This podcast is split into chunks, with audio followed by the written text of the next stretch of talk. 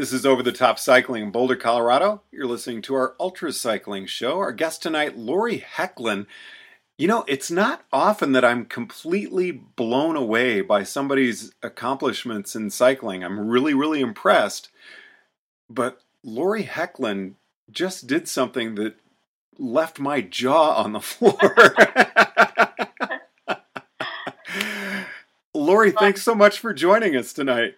Oh, you're welcome. I'm glad to do it. So, when I saw George Vargas post that you had done eight repeats up L'Alpe d'Huez, I was thinking, that can't be in a row. And then I thought, but he wouldn't have said repeats. and sure enough, you got to tell us about it. Oh my gosh, that was just unbelievable. So you go to France, and what was it that made you want to climb that pass? Eight. You know, it's funny. I had climbed. Well, the whole trip came together as just a gift from my son. Basically, he had a. Uh, he's an actor, and he had a plus one ticket to France and I had told him he took his dad to uh, Australia and his brother to Amsterdam, and I told him if he ever got a ticket to France, that that one had my name on it. and it just happened to be during the Tour de France, so it could not have been more perfect. And I actually, when I went over there, not knowing exactly what I was going to do, I met him in Spain, and I knew I was flying to France to be on my own for two weeks, and I'm an adventuresome person, but I'm also a huge planner. And so, not having anything laid out um, in specifics, I went ahead and just went on the computer and logged in and found some cycling tour out of the Netherlands. Of course, everybody was asking me what cycling tour, and it seemed like nobody knew this group, so I was a little theory. Um, and then it ended up that when I got over there, or right before I was going, I found out a friend was actually going to be there and because I had like four days between the time I was leaving Spain and the time I was joining my tour, and she's like, "Oh, well, come ride with us for four days. We'll get you a bike, and you know you can come stay with us." So it added four days of cycling to my adventure. And when I was there with them, we kind of started talking about Everesting, and there was another house guest there that knew of Everesting. And I was under the impression that you couldn't Everest um, a climb that had been done thought that was what the rules were on the Hells 500 site, or I guess everesting.cc. And he basically told me, no, that's not true. You can Everest, and that, you know, climb that's been done. And so I'm like, hmm, well, I was thinking about doing it at my by my house this year on Newport Coast, which would have been 60 repeats on a totally boring hill that everybody in Orange County seems to be aware of because it's one hill here we climb. And I've been doing a lot of training on that this year, but um, it just didn't thrill me. Like all of a sudden, I thought, oh my gosh, to be able to do it on Alpe d'Huez would be awesome. And so then my girlfriend that was there said, well, I'll do, I'll be your support crew for you if you want to do it. Then I started thinking more seriously about it, and um, I moved over to my chalet where I was staying with my tour group, and they informed me they'd get me a bike um, with a granny gear for my climbing. And so I really, it's like everything lined up, and I'm like, oh my gosh, to do it here on a day I had free anyway, um, versus coming home and doing it on Newport Coast 60 times, there was just no comparison. so I just, I couldn't resist the challenge to do it. And I didn't really tell too many people outside of the people I was staying with in France. Um, obviously they all knew about it, but I really didn't tell anybody back home, just in case something went awry. But honestly, I, um, I like I said, I had done that climb two other days, one time each, and it wasn't that brutal to me. I mean, I think the elevation, the way the first five hairpins are the are the hardest, um, and you get past that area, and the rest of it's kind of uh, an incline that I it's a weird thing. Six to eight percent, I don't feel. Um, as long as I'm, you know, going in an easy gear, I can spin up that all day. So I thought, you know, let's give it a try, and it just seemed like basically it was a two-hour round trip um, for most of the day. I only had two hiccups the whole day. uh, the other thing that was awesome was the weather had been thunderstorming every afternoon with just torrential rain. And this was the one day during that week that I woke up and it was cloudy and cool, and it never got hot enough to generate any thunderstorms. And so I had perfect weather all day as well. So well, I just I couldn't ask for a better a better day. I love how you said six to eight percent. I can do that all day, and you did. Yeah, I really can. I it's just one of those freakish things that I actually prefer being a six six to eight percent grade rather than flat. That's just where I excel. And so if it gets deeper than that, I feel it and I work it a little bit. But I'm one of these fortunate few, I guess, that I never really get lactic acid buildup. Um, and I know George gets really, really frustrated with me because even on our double on Saturday, he's trying to explain to me that it's a feeling that I don't know, but he has, you know. so um, yeah, I just I feel very fortunate that I was totally able to recover by the time I got back down the hill. So how many times did you go up? I saw eight, but that it was, was it was, it was eight. eight exactly. The funny thing was, um, you know, I calculated, even changed my watch to meters because I knew it had to be 88.48, and uh, so what had happened, the two hiccups that really kind of screwed up my day. For one, I left at 5:30 a.m. from the chalet, and it was cold, and my chalet was 2,000 feet up. So you start out on a descent, which was freezing when I was going that early in the morning, and I just I had to slow that down just because I was so cold. And then the Alpe d'Huez is uh, off of a little roundabout, and I said I had been up it twice.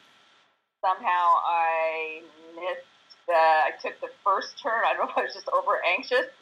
Took the first little spout off the roundabout, and it took me out towards and oh gosh, it's like their biggest national park in France. I forget the name of it, but I had done that ride previously that week, and I'm like, God, this just seems like it's further than I remember the Alpe d'Huez being. So I kept pedaling about four more miles and realized this is definitely wrong. So I turned around. So I got about a 45 minute later start than I'd planned. Um, the good news over there is it doesn't get dark until 10.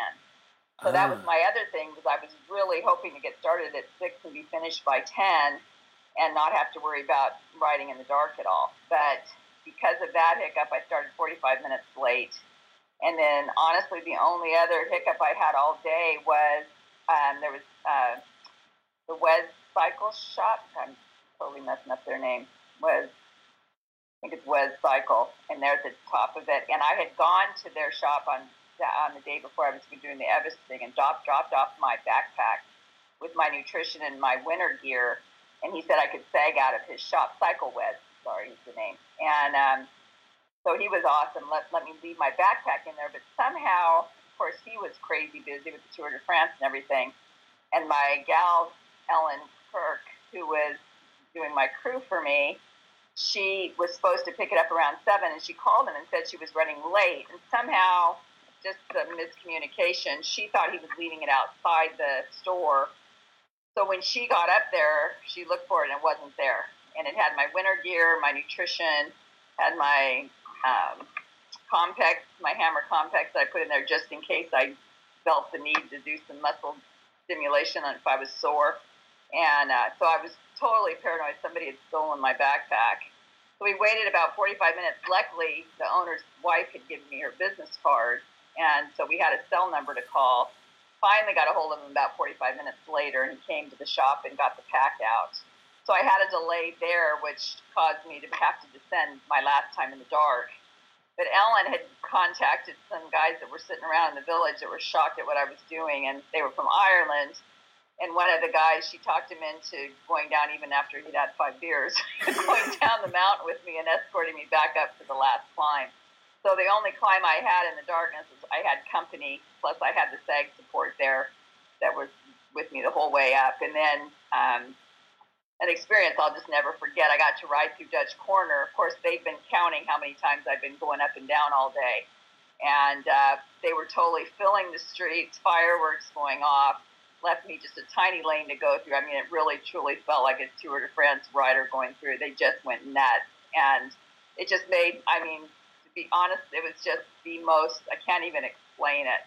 unfortunately, the guy I rode with got it on video, and I don't have any way to contact him because that's a speed I would love to have. But it was just an experience of a lifetime, and then to have everybody at the top, some people at the top to you know celebrate it with me when I was done was amazing. So the only other thing that was crazy was on the eighth climb, my low battery on my Garmin started to show, and I was flipping out because I'm thinking, oh my gosh, if it dies on me before I get this eighth climb in, and I started pedaling faster and told the guy I was riding with, I'm sorry, I'm not mean to drop you. There's just no way in hell I'm letting this not finish with my watch. So, um, yeah, that was a scare that kept me motivated and pedaling on. And in fact, the last time that they checked it, I was right at 88.48, and I just said, you know, I'm going to ride up a few more, a few more just to make sure and uh, call it a day. So it was it was an incredible day for sure. Because if the Garmin's gone, yeah, and there's no proof, you didn't no, do it. It doesn't count. Oh. and the thing is, I knew that I've had that low battery warning before, and it's usually like two hours before it goes out. And the problem was, I didn't know when that warning came on. And so I was, I, I did charge it for a little bit while I was waiting in the village and had, it, I think I ate finally after my sixth one um, I had a sandwich and I charged the Garmin for like 10 minutes, but obviously not enough to not give me that warning. So probably good because it kept me motivated riding faster on the eighth one anyway and getting it done. So it's all good. When did the locals start realizing something pretty cool was going on? You know, I think it was probably actually around the third one up. I think um, you know, I had my bright pink Rev kit on, and it was definitely noticeable. And the thing that was so cool was because it was only two days before the tour came through. Pretty much all the corners had people on them already with their motorhomes and camping out, waiting for the tour. So I basically, you know, I'd ride up the ramp, and then every time I turned the corner, I had people that were cheering me on. And you know, I feel bad here. Poor George, he did his Everesting on Saturday. I did mine on Thursday he did his on Saturday at Mount Palomar.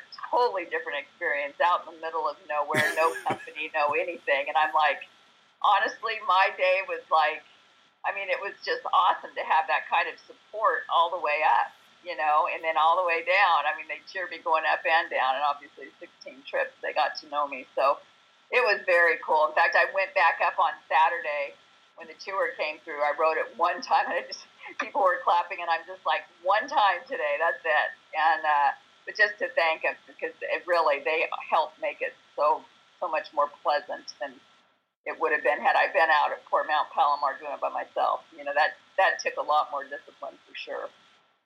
Well, I had a couple of shows tonight at a restaurant here in Boulder, and you were the topic of conversation. That's funny. We were uh, kind of wondering why, with all the beautiful climbs around there, you didn't maybe make a loop out of it. But I mean, to be on Alpe d'Huez and just be able to go up and down, how cool is that? Yeah, and you can't do a loop. I mean, that is the whole. As far as I'm, as, how I interpret it, it has to be a Strava segment, and it has to be a repeat and it's just however many times I know George did it on Palomar that he's the first and only one to do it on Palomar.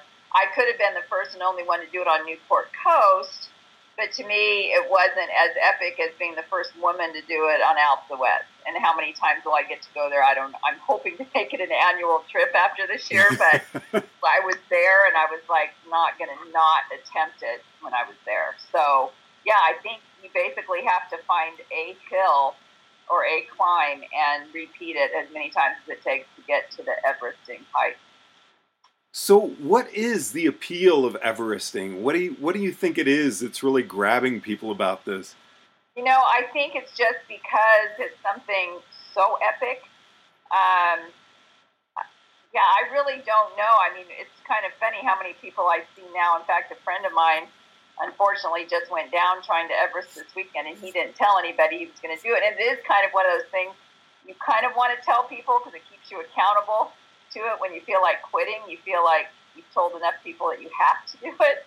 But at the same time, you don't really want to say it because you don't know what. I mean, it's a long day, and a lot can happen out there on a long day. Um, you know, my my climbs were pretty much all the same. I know George had some issues on the seventh and had to get off the bike a lot. his took him a lot longer because of that. Mine, basically, all my climbs were the same.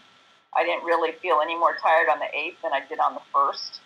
Um, so for me, it, it, was the perfect climb. But like I said, I think it's because a lot of the steepness is in the first half hour of the climb. Then you have another hour up that's just kind of, you know, turning the pedals over. And then you coast down for half an hour, you know, and fill your bottles in between and go again. So for me, I just, I didn't, and that's the difference, I think, between him and I is he does have fatigue build up, and I really don't as long as I'm not as long as I'm not going hard. In fact, our double this weekend, I remember thinking, you know, 200 miles to do 15,000 feet. How hard is that? You know, after doing Everesting and 130 miles and 29,000 feet, I'm like, guys, just shouldn't feel that bad. But it was way harder to do the double. And I don't know if it's just because we were at race pace or because we were on a tandem or that just that there's a lot of steep, steep stuff on the tandem. Um, I don't know, but it definitely was a harder day this last weekend, and I really I took it easy last week in between, so I don't think there was any real leftover residual from my Everesting. I think Everesting is just something that so few people do um, that it makes you want to do, especially if you're a climber, which is what I love to do. And how epic to hit L'Alpe d'Huez two days before the tour comes through and you've got a cheering section out there. Yeah, I mean, I mean, it was like everything was put into place. Like, how could I come back home and do it somewhere around here where nobody thought I was anything but crazy? Where over there, everybody was, you know, just applauding the effort. So, just like I said, there was no comparison. Once I had it in my head that it could work, I thought there's just no way I can't do it now. And then it was really neat because when I was staying at the chalet. Um, they kind of made a point last night about you know how Tour de France riders they got to do epic you know they got to do Alpe d'Huez once and yeah that's a big deal but we have some lady here who did it eight times in one day and they gave me their jersey and everything to wear over here in the states so it was cool I mean I really at the time didn't realize how big a deal it was and now reflecting back it's just something that I will I just will never forget.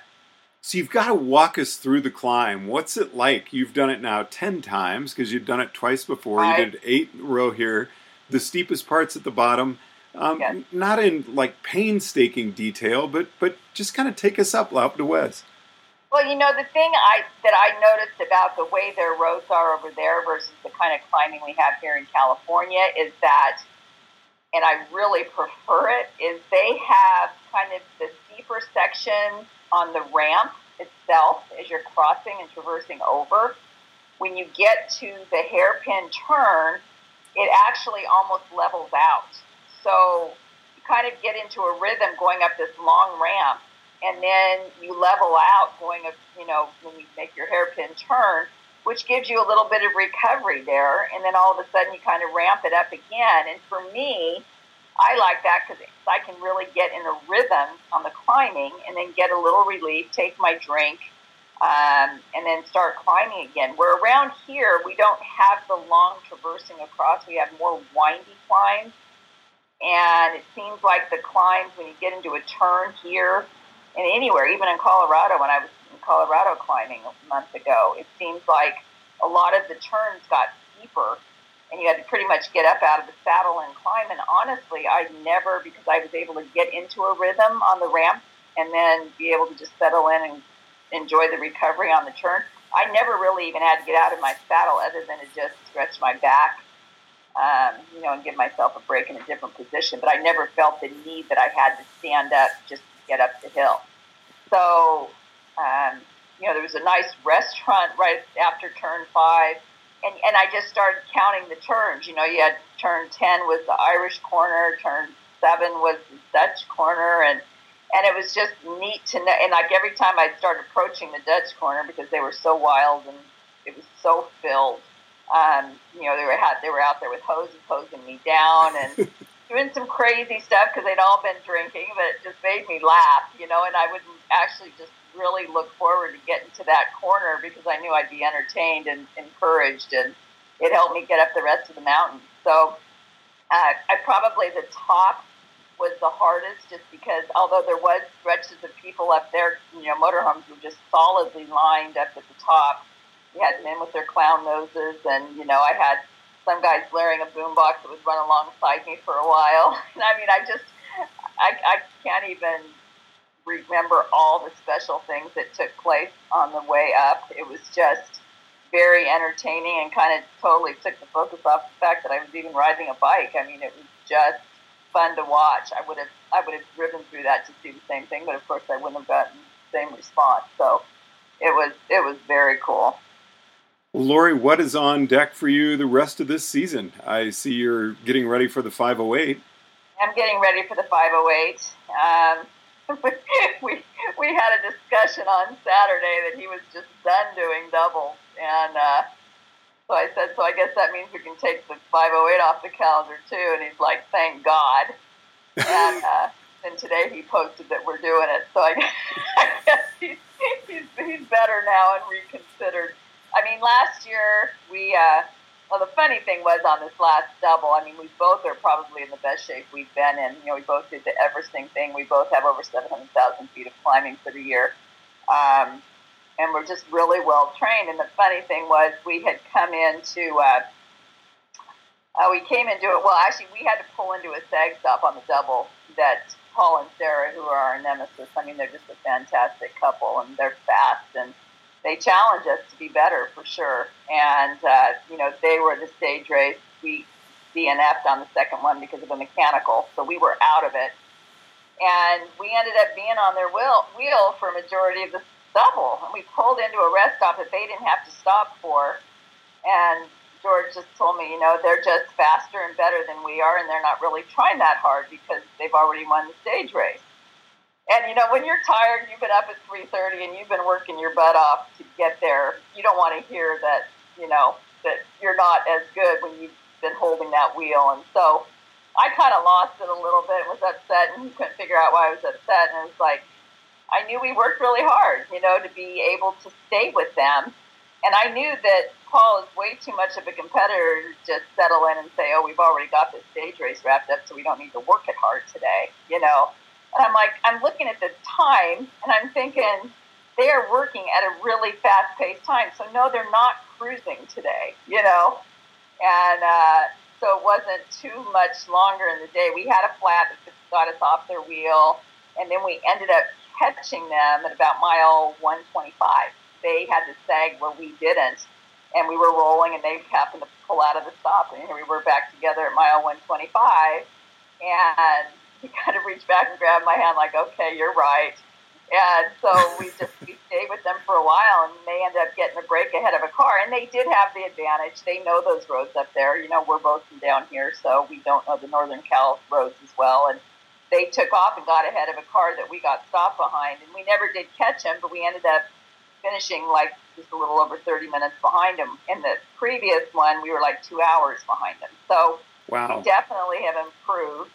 And uh, but along the way, like I said, he was he was adamant that he was done doing the suffering and didn't want to do the 508. And so anyway, yeah, we're back on track to do that.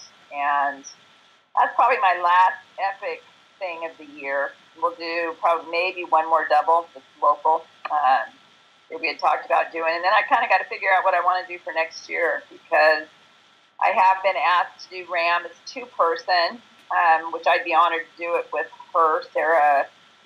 I'm forgetting her name but just just got introduced to her. Sarah from Australia. Uh huh. Sarah Matthews, and uh, it's just I'm trying to decide whether I prefer to do that or try to tackle RAAM by myself. That's a thought as well. So gonna kind of see how it plays out and what looks the best to do for me next year. I mean, that both of them have their advantages. Uh, you know, doing RAAM last year as a team was fun. Doing it as a two person, I think, would be extremely fun. A woman only team would be fun. Um, so yeah, we'll see. I, I don't, I haven't eliminated either one of those two things happening. And I do want to go back to France. So my thing is, how many races do I want to keep doing, or do I want to put all that money into another France trip? So yeah, there's just too much to do, you know. Well, that's a good thing. Lori Hoechlin. It is a good thing. Thank you so much for visiting with us. I've been wanting to talk to you ever since I saw that. This has been great. Uh, I appreciate it, George. It's been great talking to you, and hopefully, we will see you out there somewhere again soon. All right. Over the top cycling in Boulder, Colorado, I am George Thomas.